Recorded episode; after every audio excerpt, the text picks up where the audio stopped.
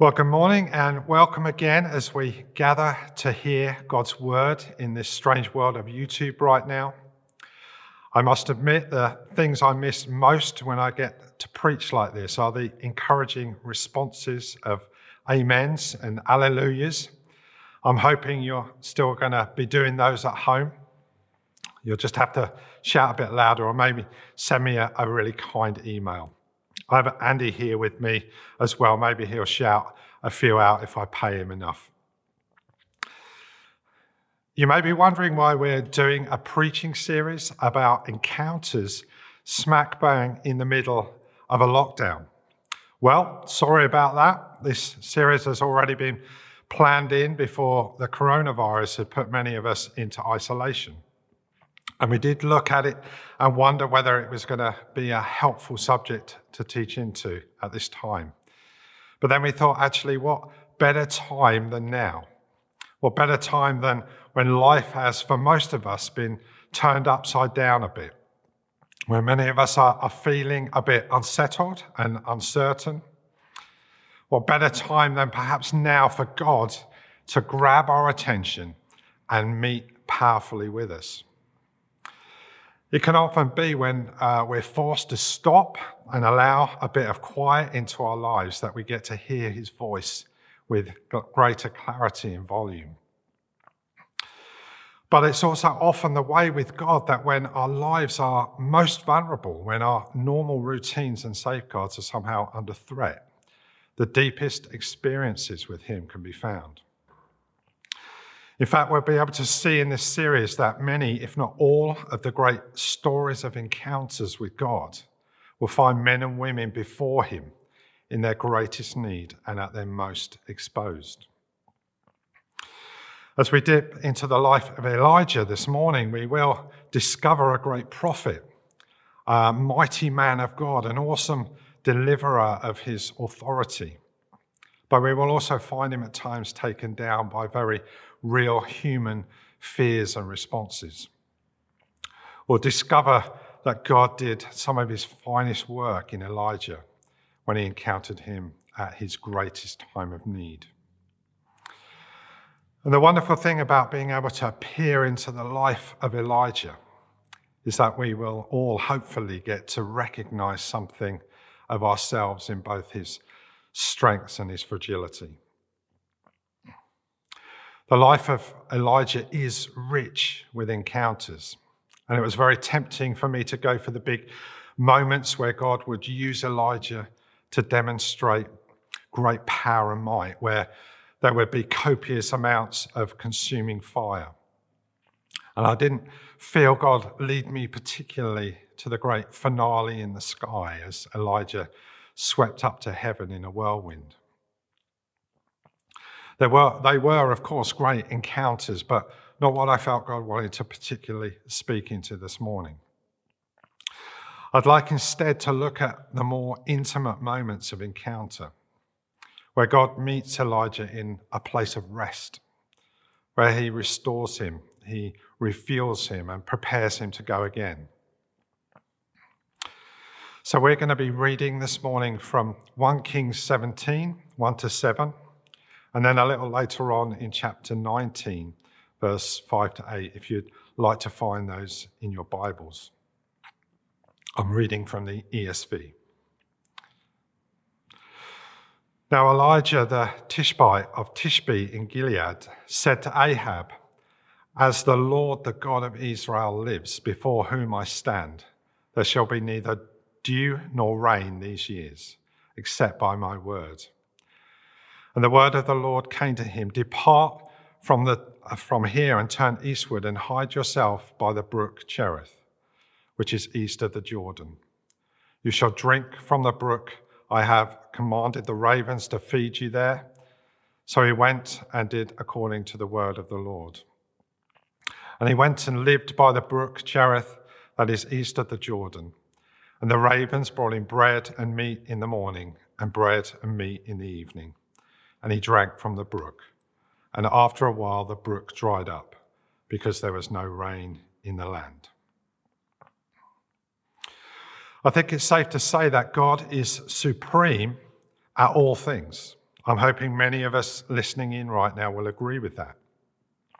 I think it's right to say that if God is, has supremacy over all things, then it's uh, logical to assume that God is supreme at all things and at all times.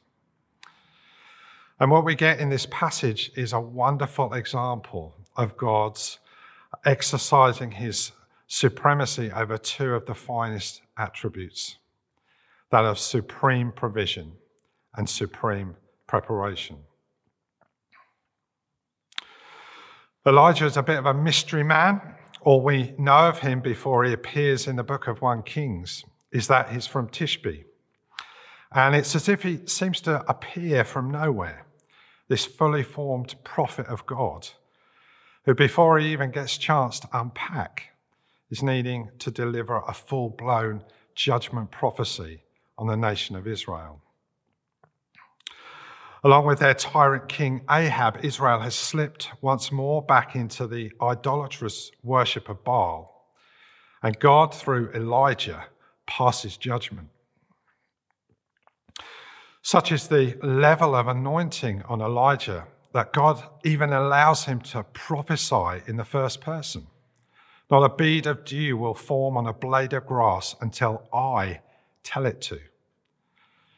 God is truly trusting Elijah here with his voice. He's happy for Elijah to represent him at the highest level. This is free-flowing authority from God, using this vessel of a man by pouring his authority into him, weighing him down with anointing, because this nation belonged to God and he was jealous for it. Elijah's anointing for that moment will have needed to outweigh his humanity. His flesh will have almost had to give way in order for God to pass sentence through him. God's justice gets dispensed through the anointing of an extraordinary, ordinary man. As a result, Elijah will have now found himself ultra vulnerable to the wrath of Ahab. Let's not beat around the bush. This particular king was a borderline psychopath. And not to mention his pretty abominable wife, Jezebel, who at the best of times was a real nasty piece of work. God knew the danger that Elijah was now in and almost immediately called him away to a place of safety. He'd put Elijah on the front line, and now it was time for the bunker. It was now time for Elijah to retreat back into the fortress of his God.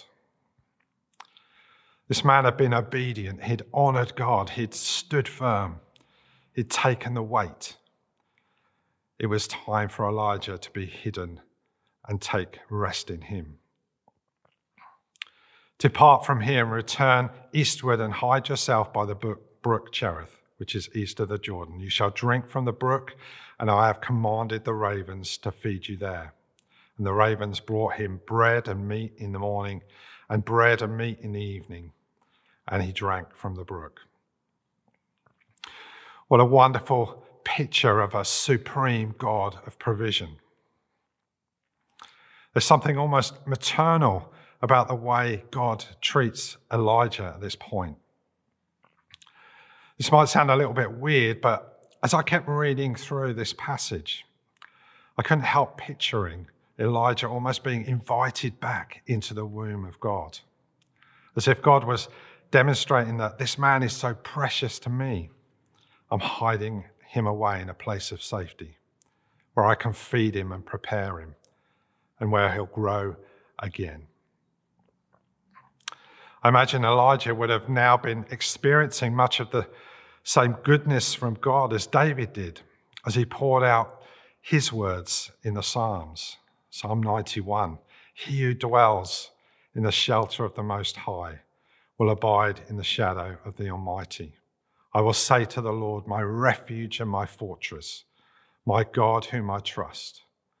For he will deliver you from the snare of the fowler and from the deadly pestilence. He will cover you with his pinions, and under his wings you will find refuge. His faithfulness is a shield and a buckle, and you will not fear the terror of the night, nor the arrow that flies by day. Elijah is hidden in the secret place, fed and sustained by the hand of a tender, loving God. He would have learned again how to be utterly dependent on the Lord's supreme provision and care. There will have no doubt been walks to the brook in the cool of the evening where he will have got familiar again with the voice of God speaking into his life.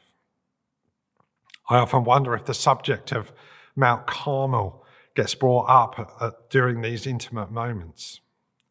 Arguably, God's greatest ask of Elijah is still to come, potentially his finest moment. Will God have been speaking in and readying this man for that? Elijah will have continually needed to know that he's alone with the God of the universe, the creator of all things, who's holding all things together at all times. But still, in those moments, God's attention was fully on him.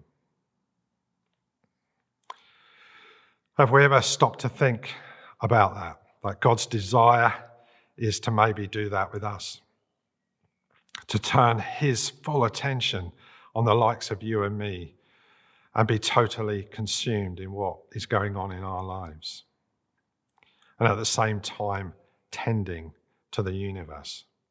Amazing. I wonder why we often struggle to get our heads around that concept. Maybe it's something to do with the fact that as a race we're obsessed at times with preoccupation, either with the fact that we are ourselves preoccupied or that others are annoyingly preoccupied, and that for some reason we seem to think we should apply this concept to the omnipresent nature of God, that somehow the word preoccupation should exist in his language too. When God invites us to take time away with him, it's an invitation at the highest level of exclusivity. It's premium priority time set aside for our personal care under him. I wonder how often I must miss invitations like that. How hurt he must feel when I turn him down so thoughtlessly. Our preoccupation at times with our own lives must surely be one of the greatest disappointments in his. Maybe it's time for some of us to put that one right. Let's not just assume that encounters are limited to the big moments when God demonstrates his awesome power, reveals signs and wonders, that somehow they always need to be these jaw-dropping experiences that change the course of our lives forever. Or perhaps moments when we need to be dug out of a deepening crisis. And of course they can and are those things. But often God's only desire is to give us an encounter with him that simply just involves no other motive than caring for our needs, leading us to a place of rest where only his goodness and mercy and provision are on the table. Surely goodness and mercy shall follow me all the days of my life, cries David. Now and again I, I ponder on that psalm, Psalm twenty-three, and I particularly puzzle at times over the word follow. I often wonder if his goodness and mercy ends up following us because we seldom let these two gifts lead in our lives. Have you ever wondered that? Maybe it's just me. Perhaps the very least we can do, though, is to take time to turn around and simply enjoy what's on offer. Maybe like Elijah, we need to step aside at times and allow the goodness and kindness of God to go before us and prepare the way.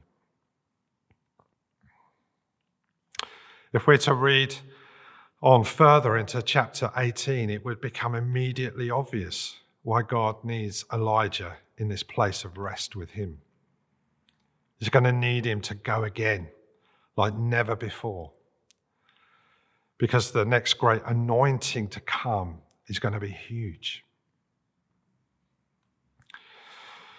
And then I love this illustration of the brook drying up, marking the end of this particular season of God's provision, as if nudging Elijah towards the next part of his plan. I wonder how many of us have experienced similar ways in which God shifts things in our lives, often very practical things, in order for us to be encouraged to move on to the next place he wants us to be. God can often use change to help us with the direction and timing of life. Not always welcome, of course. I've definitely had my moments of resistance with that. But almost always change, when put in place by him, is done for his purpose and always for our good. Let's not, let's learn not to fight too hard or for too long with him on that one. What's really noticeable about the pattern of Elijah's life is that it's threaded through with these very obvious strands of provision and preparation. God seems to be seamlessly weaving these together into his life, almost as if piecing together a fine garment. And we get to see this happen again.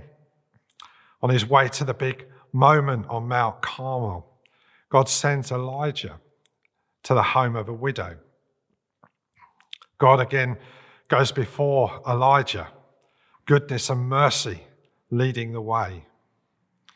Food is all already on the table. Food throughout the Bible is always a, such a strong reference to the provision of God. Waiting for Elijah was a, a bottomless jar of flour and an endless jug of oil. I love that. That's trademark supreme provision right there. How could that so easily have been just an ordinary jar and an ordinary jug? But no, they, they have to be bottomless and endless. Don't you just love the God of detail and provision? And while he's there, the widow's son dies, and Elijah, this man who's spent time walking and talking and being cared for by the God of the universe, stretches himself out over the body of the boy, cries out to God, and breath returns back to the boy. This moment was surely made possible by the supernatural preparation of an ordinary man in order for him to be extraordinary. It's no surprise that uh, he got to do what he was able to do on Mount Carmel. Uh, and by the way, this camera only records for thirty minutes, so I'm going to leave you to read that account for yourself. That's your homework for this week. You will read, however, that in this account, Elijah does indeed secure a triumphal victory. He's instrumental in restoring the glory of God back among his people. False prophets are crushed and defeated, and Elijah gets to cry out to God for rain, and the rain finally falls. However, Elijah is now going to show us an example of what can happen if you're not careful sometimes with the backlash of anointing. This extraordinary man now finds himself falling back on his ordinary nature. Unbelievably, he forgets about the, the valley and the brook and the evening walks, the bottomless jar and the endless jug. And how could he have already forgotten the eye-watering sights of Mount Carmel? Read it, you'll understand. Elijah, this great man of God, faced with the first threat on his life, incredibly takes off into the wilderness like a frightened rabbit. So what went wrong? One minute you're calling down fire from heaven. The next you're a quivering wreck of a man sat beneath a tree in the wilderness, wanting to die. What went wrong? What Elijah had done was stolen the lead away from a supreme provider. He'd gone on the run before God had had chance to go before him. Goodness and mercy were left behind to follow on. The best thing Elijah did in all of this was to stop and give up. Elijah needed his sovereign Lord to catch up and take charge of his life again. This may well be a, a familiar place for some of you right now. And he lay down and he slept under a broom tree. And behold, the, an angel touched him and said to him, "Arise and eat." And he looked, and behold, there at his head was a, a cake baked on hot stones and a jar of water. And he ate and drank and lay down again. And the angel of the Lord came again a second time and touched him and said, "Arise and eat, for the journey is too great for you." And he arose and he ate and drank and went in the strength of that food. In amongst the storm of fear and panic that Elijah had found himself in, it took the gentle whisper of the Lord's voice to raise him up again. "Elijah, what are you doing here? You're my extraordinary man for this time. Get up, go. I have kings that you need to anoint in my name." Our lives need to be continually punctuated by moments just like this. We need to have our encounters with a love-struck God who invites us to come away with him, to be hidden in the valley, be fed and watered by the brook, shaped and anointed as we give time to allow his voice to speak into our lives again, to call out the extraordinary from the ordinary.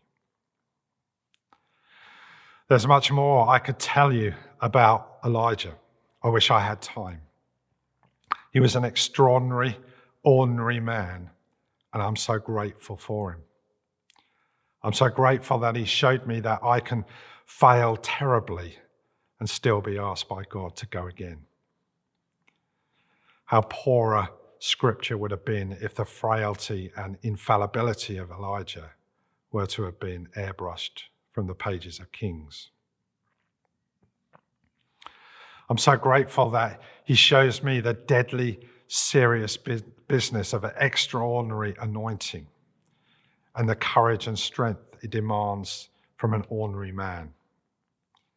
I'm so thankful to this man of God, this great man of God, for humbling himself enough before God to show me how to put my life daily into his hands.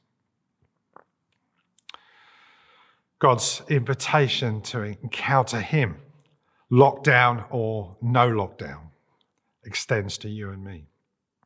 In fact, there will never be a better time than now to allow his goodness and mercy to take hold of our lives again and feed us till we're full.